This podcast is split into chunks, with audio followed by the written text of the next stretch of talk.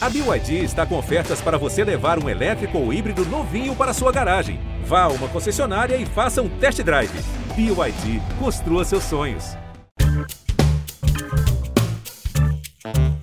Olá, eu sou Edmilson Ávila e este é o um novo episódio do podcast que desenrola o Rio para você.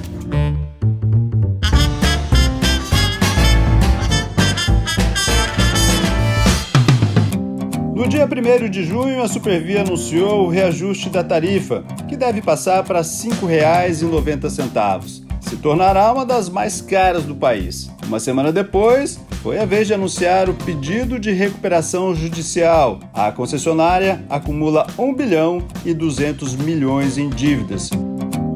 O transporte de passageiros despencou pela metade. Para desenrolar esse assunto, meu convidado é o presidente da Supervia, Antônio Carlos Santos, a quem eu já agradeço pela participação. Antônio Carlos, vamos aqui explicar esse momento da concessionária. Quando a gente fala em recuperação judicial, logo a gente pensa em falência, enfim, que está perto da falência. Que momento é esse que a empresa está passando? Olá, Edmilson. Obrigado pela oportunidade. Bom, nós, depois de 14 meses aí de pandemia, fizemos todos os esforços para conseguir trazer a empresa até aqui, mas com uma queda da demanda que nós estamos hoje aí de metade dos passageiros originais lá antes da pandemia, de 600 mil estamos com 300, 305 mil. Não tem como continuar operando dessa forma. Então fizemos renegociações aí com fornecedores, bancos, Fizemos suspensão de contrato de trabalho e vários trabalhos de, de, produtividade, mas chegou no limite. Então a única opção que nós temos agora foi fazer a, o ajuizamento do pedido de recuperação judicial, para que a empresa tenha um fôlego aí de uns dois anos, pelo menos, e a gente estima que com vacinação ampliando e a economia dando algum sinal de melhora, a gente tem a demanda de volta. A expectativa é que essa demanda só volte em 2023. Quando você fala fizemos tudo, é porque vocês fizeram fizeram todos os cortes necessários, tudo que podia ser feito, é isso. Esse momento já passou. É, esse momento já passou, nós fizemos aí durante esses 14 meses. E assim não tem mais de onde tirar. A natureza do nosso negócio é diferente de outros, né?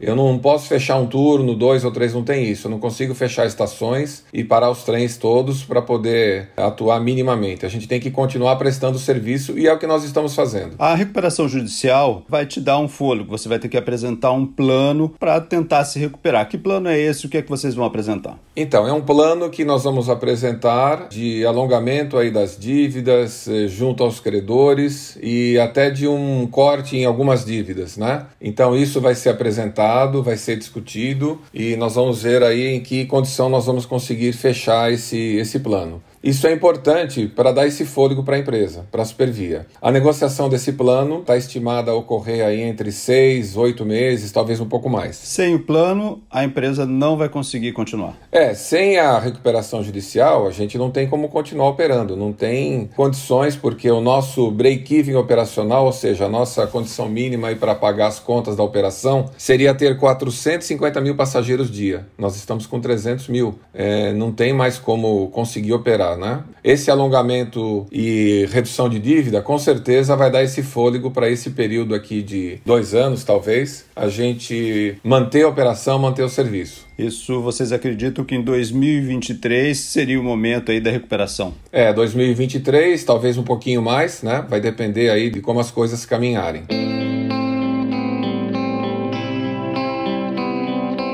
Bom, a Supervia anunciou para julho uma nova tarifa de R$ 5,90. Nós passamos por um momento, deve ser uma das tarifas mais caras do país, se assim se confirmar. Nós passamos por um momento onde o Rio de Janeiro tem, acho que, a maior informalidade do país e muito desemprego. O aumento da tarifa não é a solução, não é? Vai até espantar mais passageiros. É, esse aumento do, da tarifa estava é uma previsão contratual, né? Foi homologado aí pela Getransp, agência reguladora aqui do Rio de Janeiro. Nós inicialmente tínhamos uma tarifa de 4,70 é, com direito a aplicar 5,90. Nós aplicamos temporariamente R$ reais, negociamos aí durante três meses com o governo do estado para buscar uma solução de compensação dessa diferença. Não conseguimos chegar num acordo e estamos aplicando agora essa diferença. Então vamos para 5,90. Sim, é uma tarifa alta, né, mas ela também não vai resolver o problema todo da supervia. Então não é, a, não é a tarifa que vai resolver o problema, e sim esse período de recuperação judicial, mas a tarifa é importante porque ela ajuda a recompor um pouco essa perda toda. Sabemos sim que é um impacto grande agora nessa situação complicada né, de, de economia, principalmente aqui no Rio de Janeiro, mas eh, sem a tarifa a nossa situação ficaria pior ainda. Então não teria nem como, como avançar mais um pouco. Eu tenho informações que vocês fizeram várias reuniões com o governo do estado, Secretaria Estadual de Transportes, foram mais de 10 reuniões. Não chegaram a nenhuma solução, nenhum acordo para tentar aí uma, uma solução para a Supervia? É, então, Edmilson, a gente fez sim mais de 10 reuniões né, com, com o governo do estado, envolvendo Secretaria de Transportes, Procuradoria, Casa Civil, é, enfim, vários atores e tentamos discutir nesse período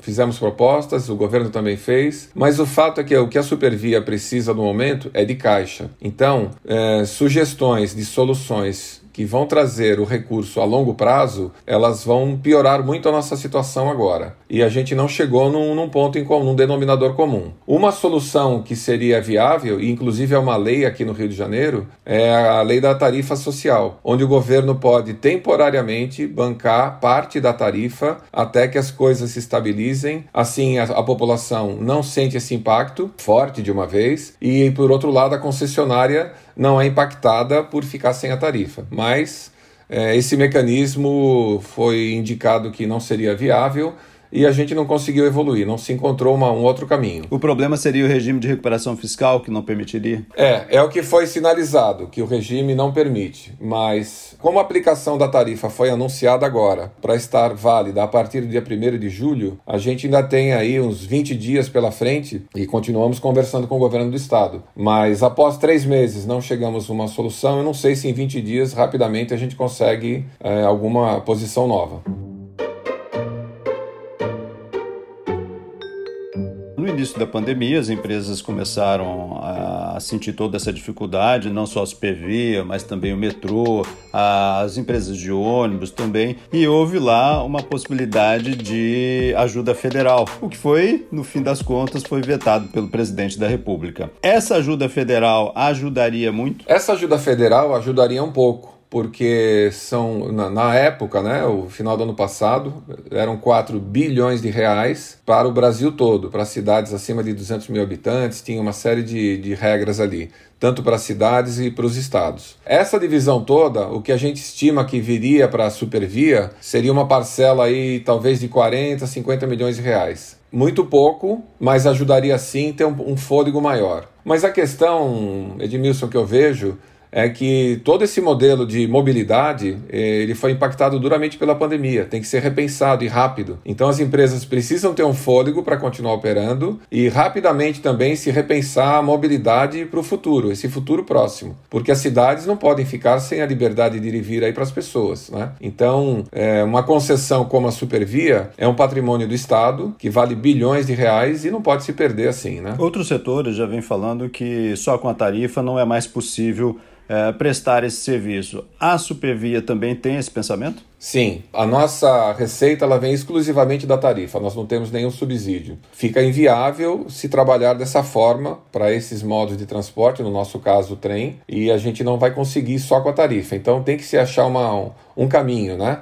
Por exemplo, o transporte individual de alguma forma poderia subsidiar o transporte coletivo para que cada vez mais você fortalecesse o transporte coletivo e algumas outras soluções, porque isso impacta na mobilidade, na questão da poluição das cidades, saúde das pessoas, e a economia como um todo. Há negociação sobre isso com o governo do Estado ou não? A gente vem sim discutindo com o governo já faz tempo, temos, temos um, um bom contato em termos de fazer reuniões, tem abertura para as discussões, mas o fato é que precisa de celeridade. E essas discussões não podem ser é, discussões longas que você demore anos para poder fechar alguma posição. Precisa ser uma coisa rápida. A gente apontar essa celeridade desde o início da pandemia, tanto para que as empresas tenham um socorro, um reequilíbrio ali no curto prazo, que seja um reequilíbrio extraordinário, quanto se olhar para o futuro e fazer as mudanças já. É uma oportunidade essa situação toda. Mas se não for feito nada, o risco é muito grande de criar um caos enorme nas cidades. Há necessidade de uma reestruturação completa do nosso sistema de transporte? Pergunto isso porque nós temos linhas de ônibus concorrendo com linha de trem, nós temos linha de ônibus concorrendo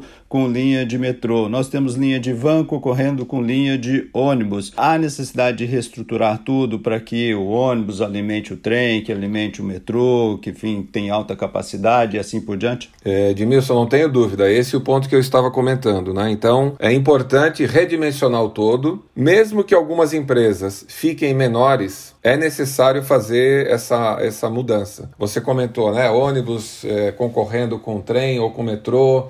Tem até metrô concorrendo com trem, ou seja, tem um trecho do metrô que anda em paralelo com o trem, né, o que vai até a Pavuna. Então nós temos aí o transporte de alta capacidade competindo. Então é, falta os alimentadores. E isso tudo dá brecha para o transporte legal que tem aumentado com a pandemia. Todos sabem disso também. Para a gente concluir essa conversa, qual o seu olhar para o futuro em dois cenários? Um cenário com esse pedido de recuperação judicial e um cenário sem o pedido de recuperação judicial. Qual é a sua análise? Olha, sem o pedido de recuperação judicial, a empresa não teria como continuar operando. Com o pedido de recuperação judicial, como eu comentei, isso nos dá um fôlego. Nesse período, é claro, o trem não para, a prestação de serviço continua, mas nós precisamos não só da RJ, da recuperação judicial, é, e aprovar o nosso plano e discutir com os credores, mas também do apoio do governo do estado numa solução mais ampla para o transporte e mobilidade do Rio de Janeiro.